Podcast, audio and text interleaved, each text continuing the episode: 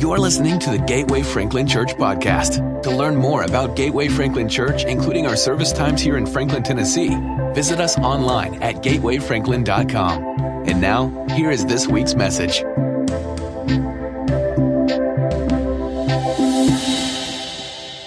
On August 5th, 2010, tragedy struck the San Jose gold and copper mine in Chile. And the mine had been in operation for over 100 years. But that day changed everything. Literally, part of the mountain broke loose and it descended and trapped 33 miners 2,300 feet below the surface. If you want to get a visual, this is going to be bad because I don't have a visual, so I'm going to have to tell you. Make up your own visual. Uh, two Empire State Buildings stacked end to end is 2,300 feet.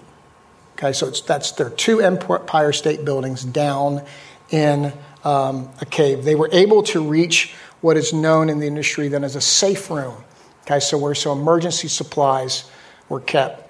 When literally the dust settles, they begin going to the air shafts that were cut in order for people to escape during these kind of circumstances. And yet, which is not uncommon in mining world, um, the ladders weren't there. Um, they had just deteriorated over time, and so there was no way for them, no way for them to get out. By day 17, the supplies had been whittled down to the point where they were only eating one cookie each every third day. Now, meanwhile, above ground, rescue efforts began. The plans began as soon as um, the collapse happened. Um, and the rescuers knew the only way for survival for these, um, anyone inside the mine, would be for them to be able to drill a shaft from above ground, 2,300 feet below ground, and hit this small area, um, this small safe room. Um, I've done a good bit of background and research around this story, and they, the, the, way the, the way the research goes is that the first two drills missed, and um, they said that trying to hit that was more art, as much art as it was science. The, the third drill was given a name, the Hand of God. And that drill reached the safe room 2,300 feet. And then after analysis, it was like, how in the world could this, the, the, the drill could not have bent around the things it, it, it, was supposed to bend around, right? I mean, it couldn't go through and it went around. It was a fascinating um, there was a fascinating kind of study around that particular thing. But when that drill entered the safe room, um, some of the miners said their fear wasn't, the, their prayer wasn't to be rescued. They thought that was too far of an ask. Their prayer was that they wouldn't be forgotten. So when the shaft enters that safe room, they began pounding on that with anything metal they had, which sent vibrations up to 2,300 feet and told the people that there was people alive. And when they extracted the bit out of the, out of the mine, attached on the end was a, a handwritten sign they had made, safe in the refuge, the 33. Safe in the refuge, the 33.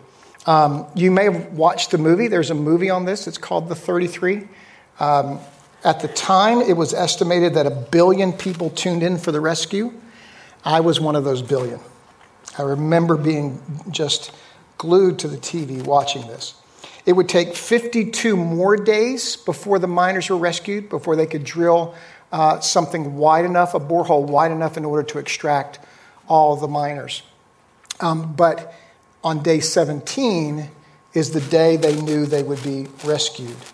Um, there was a camp built outside of the mining area in, this, in a safe zone, and they named that camp, camp, camp Esperanza.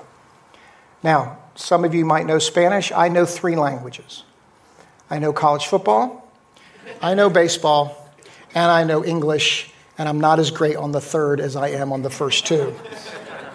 But it, Esperanza in Spanish means hope.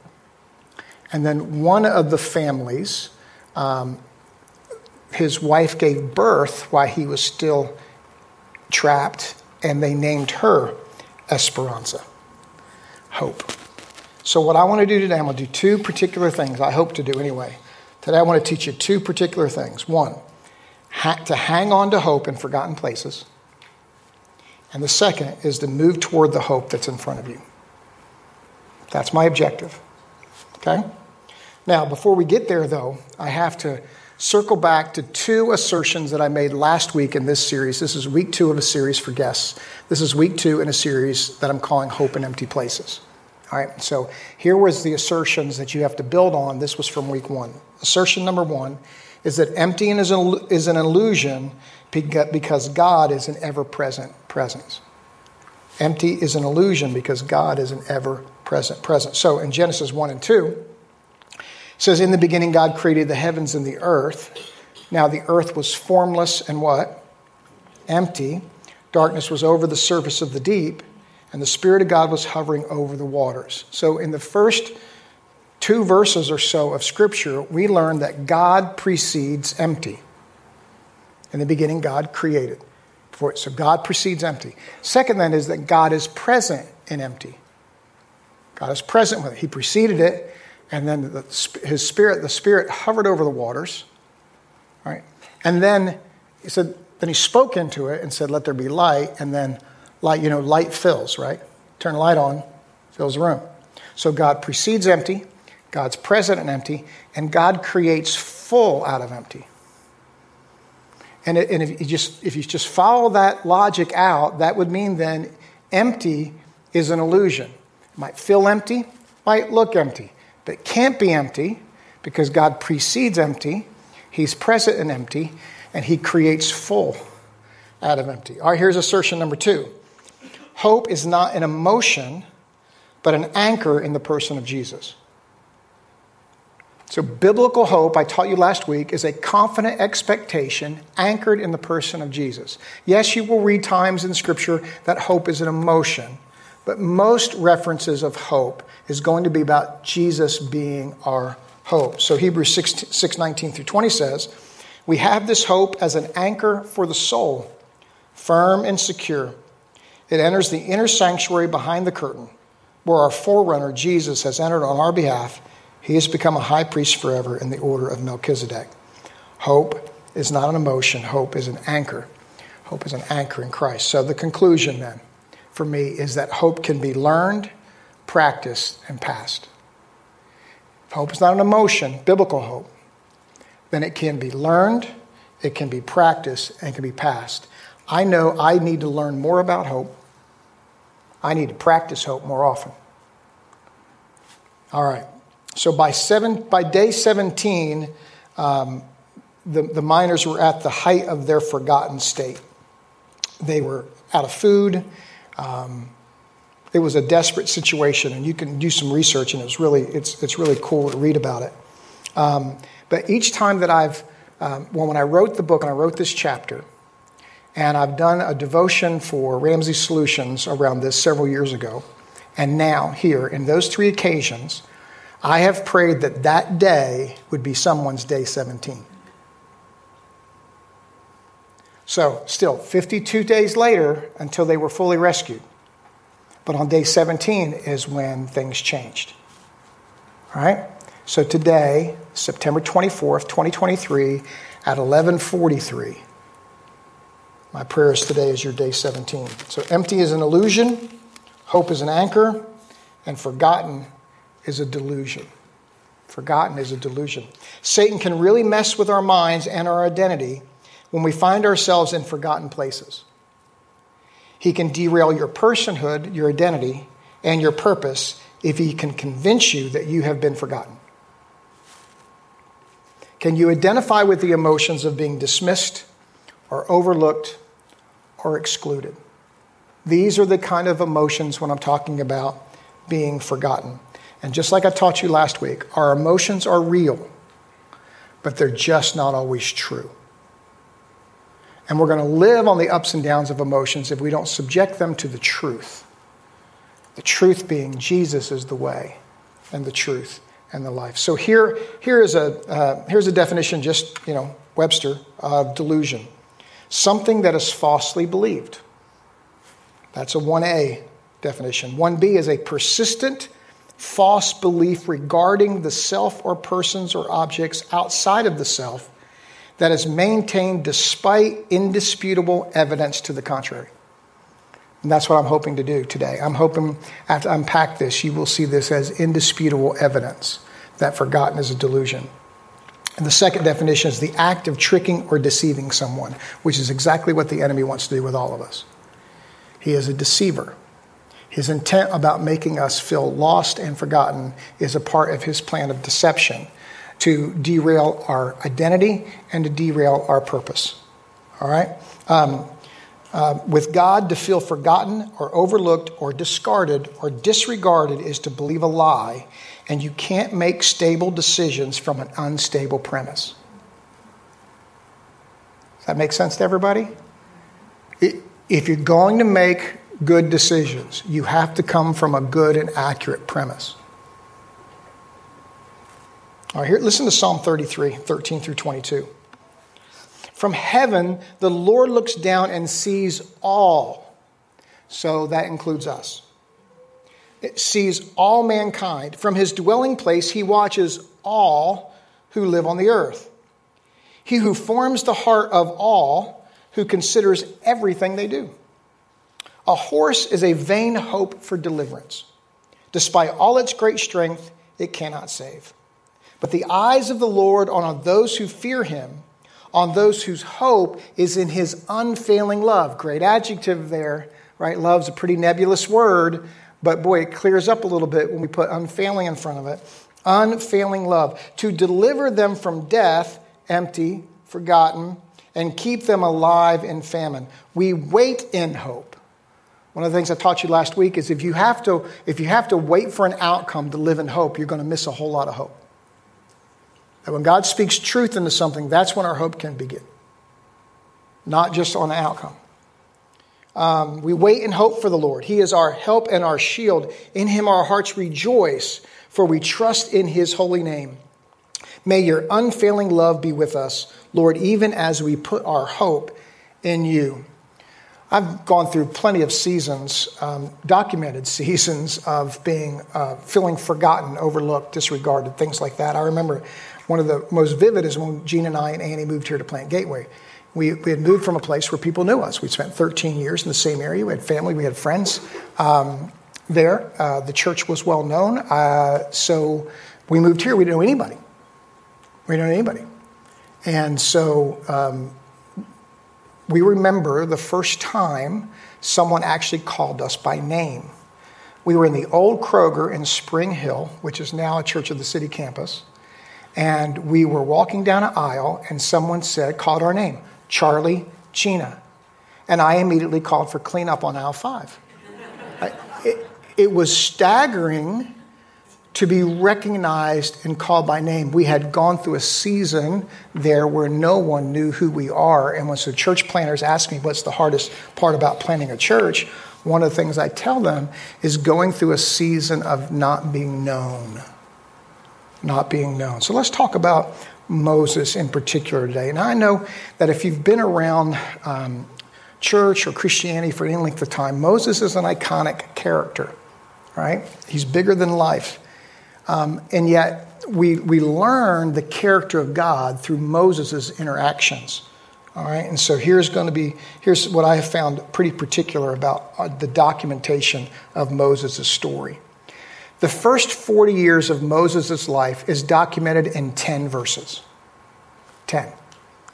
He was born under a murderous law where Pharaoh was having all male children killed.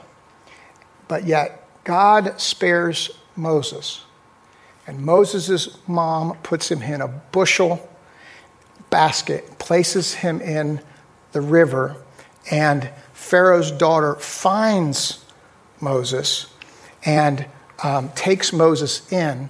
And then Moses grows up 40 years in the opulence of living as Pharaoh's son. So Pharaoh have been considered God, okay? So not just a ruler, he is God. He is bigger, literally, bigger than life. And Moses then goes from going to be killed to 40 years living at, with anything at his disposal. He would have had the best training, the best opportunities, the best fun. 40 years. We get 10 verses. That's all we get. The next 40 years of his life is chronicled in 15 verses. Here we find that he has come to grips at some point with his identity that he is actually a Hebrew, not an Egyptian. And so now his worlds are crashing together, and he has been probably overseeing people who have overseen and overseeing other people that are overseeing tens of thousands, hundreds of thousands of Hebrew slaves under Egyptian rule. And his worlds come crashing together, and he's conflicted. And he sees a guard, uh, sees a, a, an Egyptian soldier being exp- uh, uh, harsh to a Hebrew, and Moses steps in and he kills the soldier. He didn't just kill the soldier, then he buries the soldier under the sand to, to, so that it won't be found out and seen, and he thinks all is well. And the next day, or similar, at least in time, then he encounters an interaction between two Hebrews arguing with one another, and he tries to step in and says, Come on, guys, you are brothers.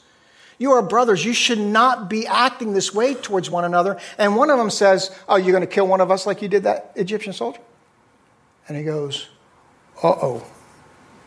And he packs up what he can and he leaves. He leaves. And he ends up working for his father in law, tending sheep. That's the next 40 years. We get 15 verses. Then he encounters God, let's say on his 80th birthday. And in Exodus chapter 3, it begins by him having an encounter with God. And here's what's amazing to me we get 25 verses about 80 years of Moses' life, then we get 4,272 verses and 135 chapters. And the rest of Exodus, Leviticus, Numbers, and Deuteronomy, four books that chronicles his last 40 years. All right, so here's what I want you to remember that there is a lot of life left on the other side of forgotten. There's a lot of life left on the other side of being forgotten. So here's how Exodus 3 begins, marking Moses' 80, 80th or 81st year. It says, Now, Moses was tending the flock of Jethro, his father in law, the priest of Midian and he led the flock to the far side of the wilderness and came to Horeb, the mountain of God. That's important. Horeb, the mountain of God. There the angel of the Lord appeared to him in flames of fire from within a bush. Moses saw that, saw that though the bush was on fire, it did not burn up. So Moses thought, I will, Moses thought, I will go over and see this strange sight, why the bush doesn't burn up. When the Lord saw that he had gone over to look, God called to him from within the bush, Moses, Moses. And Moses says, Here I am. This is Moses' day 17. This is his day 17. Moses thought he was wandering in the desert, but God was leading. Moses describes it, or it's being described as the backside of the desert, but how does God describe it? Horeb, the mountain of God. That's significant. Moses doesn't know he's at the mountain of God. He just thinks he's on the backside of the desert tending sheep for his father in law, but he's at the Horeb of God, um, uh, the, uh, the mountain of God. So, says when, when the Lord saw he had gone over to look, it says then that, that he spoke and he called his name out. And I've, this, is, this, is, this has occurred to me multiple times working through this passage of Scripture. One, it took a firing bush to get Moses probably to pick his head up. That makes sense to you? That it took something like that to get his attention because he's on the back half of this 80 years just looking over what was and what is. And I guarantee you, on his 40th birthday, he didn't expect to be where he was spending his 80th birthday looking at all that had gone on, and not, he's not where he thought he would be. And God did something that would get his attention, but the only thing that opened God's mouth was Moses' movement. When Moses moved and got to the bush, God spoke. Now, I've, I've used this quote with you many times, but um, most of us are educated well past our level of obedience with God. Most of us have more word inside of us than we have obedience to the word we know. I would add to that that most of us probably have enough more knowledge than we have movement. See, we can speak about Christianity as a faith, and that is what it is. It is a faith. But Christianity is a faith movement. My exercise of faith is not in what I believe, it's in what I do. Doing is what marks what a true belief is. One is opinion, one is an action. And so our movement, our movement, it, it engages, it engages God. And this is what we see with Moses. This, this movement engages God. Here I am when he calls out Moses, Moses. So, so then the Lord says, Do not come any closer. God said, Take off your sandals, for the place you are standing is holy ground. Then he said, I'm the God of your father, the God of Abraham, the God of Isaac, and the God of Jacob. And at this, Moses hid his face because he was afraid to look at God. All right, the ground was holy. It's always going to be holy in the presence of God. Where we are, where the presence of God is, is always going to be holy. But I think this is kind of a double ring here. It was holy because it was the mountain of God. That's how God describes it. Horeb, the mountain of God. It was holy because his presence was there, but it was holy because his presence had always been there. So, how do you know if it's God talking to you in a burning bush? This is almost an aside to the message. I've taught you this before, but I want to remind you. How do you know that that's God? Well, first of all, bushes don't burn and not burn up. So I'm, I'm hoping that when we come into our own scenarios, we, we, we might question what we're seeing. So here's what you know when you hear the voices in your head first, content. The first giveaway that if it's God is the content. God isn't going to tell you to do or think anything contrary to what, the God, what God has already spoken in His Word right? So he's not going to tell you to cheat on your taxes. He's not going to tell you to cheat your partner. He's not going to tell you to leave your spouse. He's not going. There's a lot of things he's not going to tell you to do. And what you think you hear, if it it kind of comes underneath that context where it's contrary to the Word of God, then that is the wrong voice. Okay, so we can tell the voice by content. The second way we can tell the the, the, the voice is by tone. By tone. The shepherd has a tone that's gentle, even though it's truthful the truth still punches you in the face, doesn't it? When you, when you, know, when you know you're doing something you ought not do and someone points it out to you, it hurts. It hurts. There's a little bit of embarrassment in that, right? But so it's not that he won't speak the truth, but when he speaks the truth to us, when he speaks it and we hear it, it won't be this, um, this harsh, he has just punched us in the face. Although we're going to feel gut punched maybe because it's the truth. But it's the tone, it's not a shameful, condemning tone. It's a grace filled, kind tone that wants to pull us toward Him. And I'll add a third, I only put two up there. Um, but movement. What movement is He asking for you to do? All right? So that's a little bit with content. Is there movement? And where is that movement going to take you? Is it leading, leading you towards the Lord and the kingdom or away from it? So here's verse 7. The Lord said, I've indeed seen the misery of my people in Egypt. I have heard them crying out.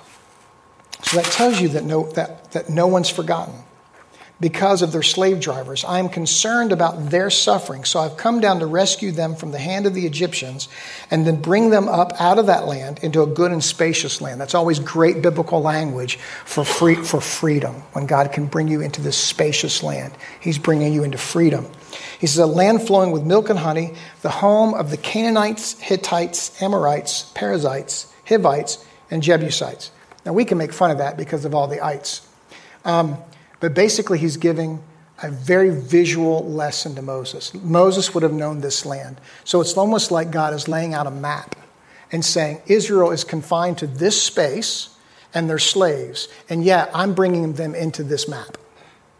Okay? So it would have been a very visual thing for Moses there. And he says, And now the cry of the Israelites has reached me, and I've seen the way the Egyptians are oppressing them. So now go, I'm sending you to Pharaoh to bring my people, the Israelites, out of Egypt. So God heard, God heard the cries of the Hebrews, and he also heard the cry of Moses. I got to believe Moses on the backside of desert is doing his fair share of crying. And then God puts these two pieces together. I'm going to deliver them through you. I said this to the worship team before the first service. and so this is kind of a, a, a flip of this in some, some regard, is that God, um, God wants to do something in you and He wants to do something with you. To the team, I said, it's, it's easy when you're serving that you want God to do something with you. But God isn't interested in just doing something with you, He wants to do something in you. These are combined things with and in. And he wanted to do something in Moses, and he wanted to do something with Moses. All right? Although all the back and forth between Moses and God was all about how um, lost Moses felt, how little Moses felt, how that 40 years had beaten all of Moses out of him. Right? Because for 40 years, I would say he was full of it. You don't grow up in the palace of Pharaoh and have everything at your disposal and not be full of yourself. And it took 40 years to get all of Moses out of himself so that God could fill himself. We, we, we think we're at the end of our rope when it actually, this is where God is beginning his greatest work in us. He will let us do anything we want to do, I guess. He's not going to step in all the time and change it, but we can only get as far as we can take ourselves. He continues to want to empty us so that he can fill us, because this is how he can do stuff in us and with us. And Moses was at the end of himself, and that was the place where God would, can begin to put stuff in him. Um, listen, when we give into forgotten, we give into a diminished identity and purpose. Diminished identities sit on rocks and pout. Restored identities grab a hold of hope with both hands and move forward. Now, I'm not making fun of the pouting. I've done my fair share of pouting. Okay? But when we are pouting, our heads are down. And we're paying more attention to the lack in us than we are in the fullness of God. Um, it's become, I don't know if it's a major league trend, but I know it's um, with the Atlanta Braves, if you've been following any of their historic season um, they have an expression that they show whenever they get on base. A lot of them do. And, and, and they'll get to the particular base after hit, and they'll, they'll do this. And they only do it for a minute. They're doing it to their dugout, but they'll do this. What they're saying is the, the opposition in this case was too small. Too small. Little gesture to team, too small. Too small.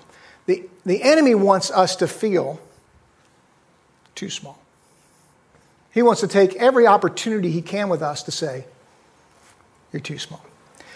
The best way I found to combat that is to agree with him. Yep, I'm too small. But it is Christ in me, the hope of glory. Right? So there is one man that turns to him and says, Too small. The cross, that's all you got? Too small. The tomb, that's all you got? Too small. I know the impact of when you feel too small. And if you sit in that and you sit in that too long, you're going to miss that God's saying, hey, we ain't too small. You may be too small right now, but we ain't too small.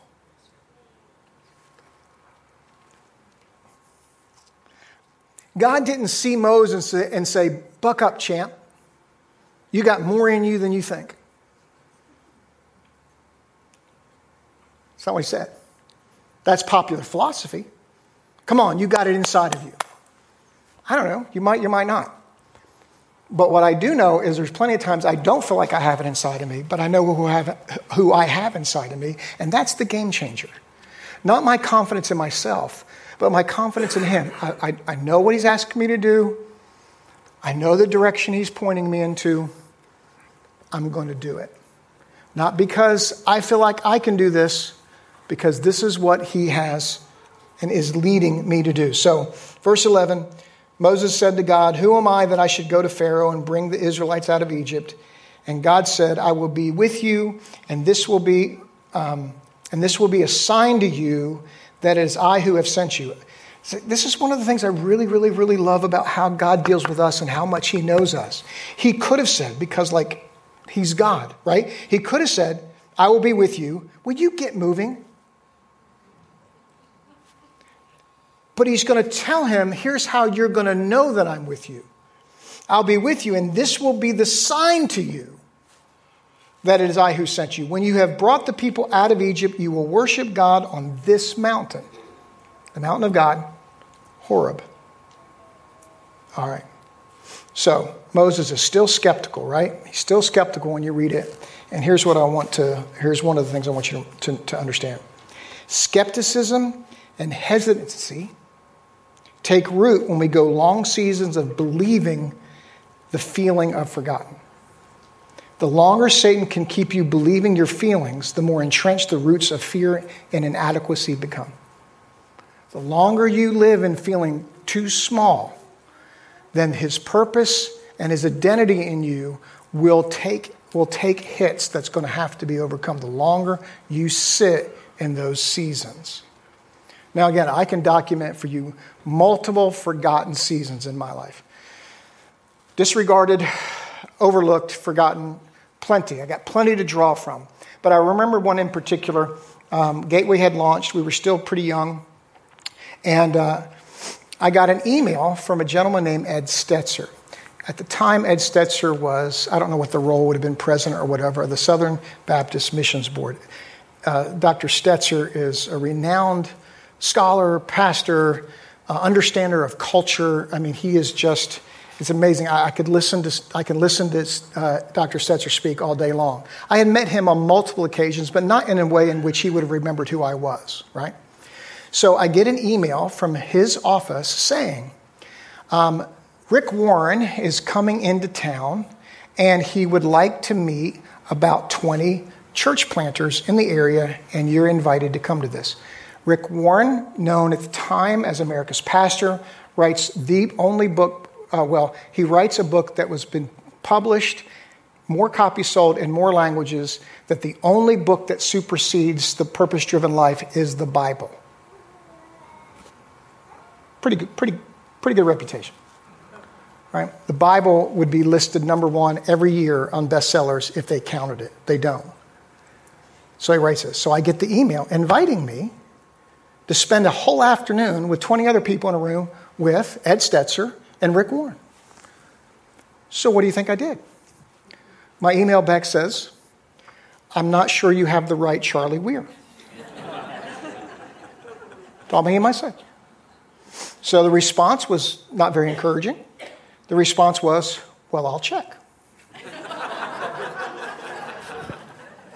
A couple days later, I get an email from the same office saying, Yes, Dr. Stetzer says you're the right Charlie Weir.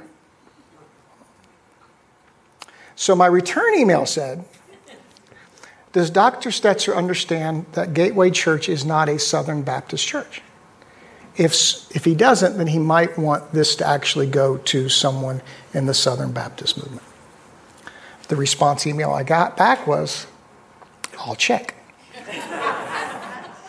Several days later, I get the email back that says, Yes, he knows who you are and he knows what church is and who you're affiliated with, and you are still invited if you will come.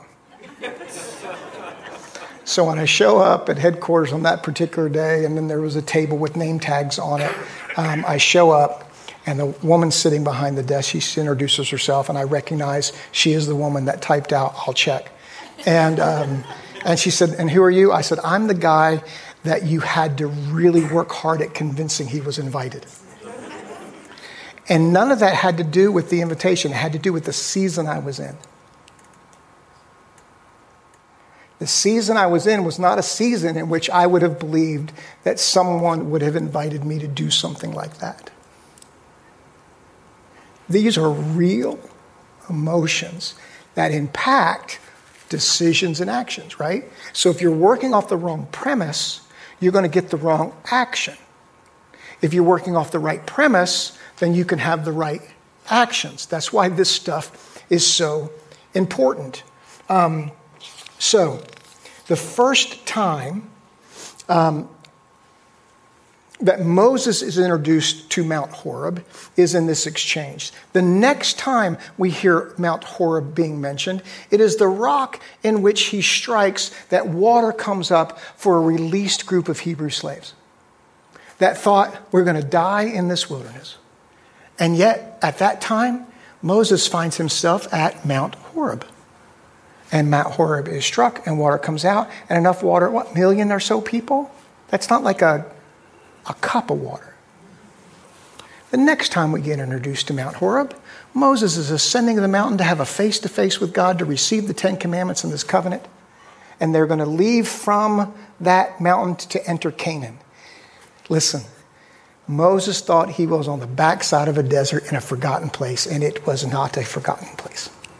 And it wasn't just because God tracked him down, it's because God was there. It was his mountain. Now, Moses didn't know it was a mountain, but God knew it was a mountain. Moses thought he was wandering around. God knew he wasn't wandering around. He was at that place. So here's some things to take away from this. Um, that place had always been a place of presence. It had always been a place of hope. It just that Moses wasn't familiar with that place. All right, so God transforms forgotten places into sacred places, spaces. God can, can transform forgotten places into sacred spaces. Just because you, you um, well, let's see, you have never been alone or forgotten. And while the place you are in is unfamiliar to you, it is not unfamiliar to God. Two, God doesn't have to change your place to change your status. If I get here, if I get this, if this happens, if that happens, if this falls in place, no, no, no, no, no. No. He doesn't have to change your place to change your status. He changes us. He engages us. And there's a whole lot more of life after that spot than there was leading up to that spot. Will you believe it? Will you see the bush? Will you listen to the voice? Will you move when the voice speaks to you? Come on up, team. And the last is just the simple that forgotten is a delusion. The emotions are real, the state is not. Listen to Romans 5 1 through 5. Therefore, since we have been justified through faith, we have peace with God through our Lord Jesus Christ. That's describing salvation. Through whom we have gained access by faith into this grace in which we now stand, and for my sake, I could say, in which we now anchor. And we boast in the hope of the glory of God the confident expectation of God's presence. Not only so, but we also glory in our sufferings. Our sufferings. Because we know that suffering produces perseverance. And perseverance then produces character, and character then produces hope. So, hope, you tracking it? Hope flows out of character. Character is developed out of perseverance. We can't develop perseverance without suffering. These, these, are, these are connected. This is why I'm telling you it can be learned, it can be practiced, and it can be transferred. Because he's giving us this process. And then he says if, if, if you're worried about where you're going to end up at, at the end of that suffering, perseverance, character, and hope, he says, and hope does not put us to shame because God's love has been poured out into our hearts through the Holy Spirit who has been given unto us. We want to avoid suffering. We want to get from point A to point B in the fastest place, least painful place possible. And too many times then we ascribe that to being the goodness of God. And yet this blows all of that up out of the water. The goodness of God is his presence and what he does with us in this process. And he wants to produce out of you a hopeful, hope filled person. Because if you can learn it and you can practice it, we can share it. It's not always about us. In most cases with God, it's always going to be about us and others, both equally important. Us and others. He wants to do with and in you. But if we're sitting around too small, we ain't moving. We ain't moving.